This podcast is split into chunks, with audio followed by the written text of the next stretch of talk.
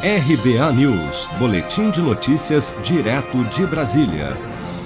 Conhecida por sua defesa do uso da cloroquina nos estágios iniciais da Covid-19, a médica oncologista e imunologista Nise Yamaguchi afirmou nesta terça-feira em depoimento à CPI da Covid no Senado que médicos favoráveis ao tratamento precoce foram perseguidos politicamente. Acompanhe. Eu considero que houve uma é, conspiração política, sim.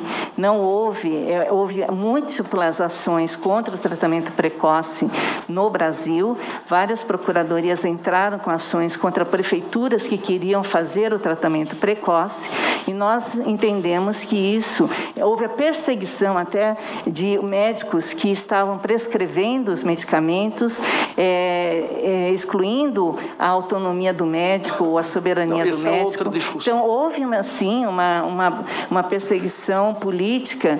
Ao ser provocada pelo relator da CPI, senador Renan Calheiros, do MDB de Alagoas, ao apresentar o trecho de um vídeo veiculado no ano passado, em que a médica afirmava que não seria necessário vacinar aleatoriamente a população, Nisi Yamaguchi defendeu que prevenção com a vacina e tratamento nos estágios iniciais da doença são coisas diferentes. Eu disse o seguinte, que é, não é o único tratamento, aliás, vacina não é tratamento, vacina é prevenção. Tratamento é tratamento aos primeiros sintomas. Então, uma coisa é a vacina para a prevenção e a outra coisa é o tratamento inicial, que se chama precoce, aos primeiros sintomas.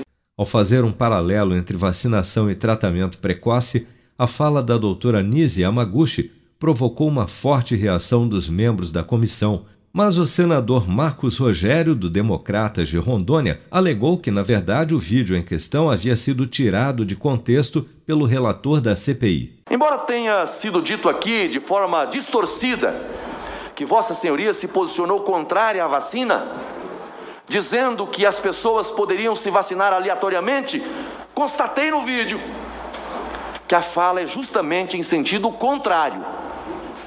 Para quem quiser conferir a íntegra, trata-se de vídeo de reunião ocorrida no dia 28 de outubro de 2020, quando se discutia os processos de testagem das vacinas. E a senhora disse, na ocasião, que estava defendendo a necessidade de não se fazer vacinação aleatória sem a realização dos testes necessários.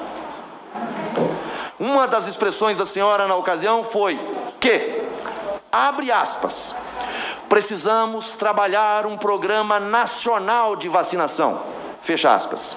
Outro dado importante, e que não é apenas a senhora que diz, mas é praticamente unanimidade.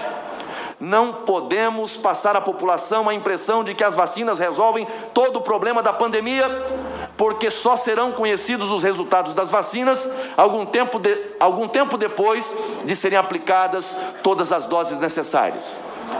Será que alguém pensa ou defende alguma coisa diferente? A CPI da Covid no Senado tem o objetivo de investigar as ações e eventuais omissões do governo federal no enfrentamento à pandemia e, em especial, no agravamento da crise sanitária no Amazonas pela falta de oxigênio em janeiro deste ano, além de apurar possíveis irregularidades em repasses federais a estados e municípios para o combate à Covid-19.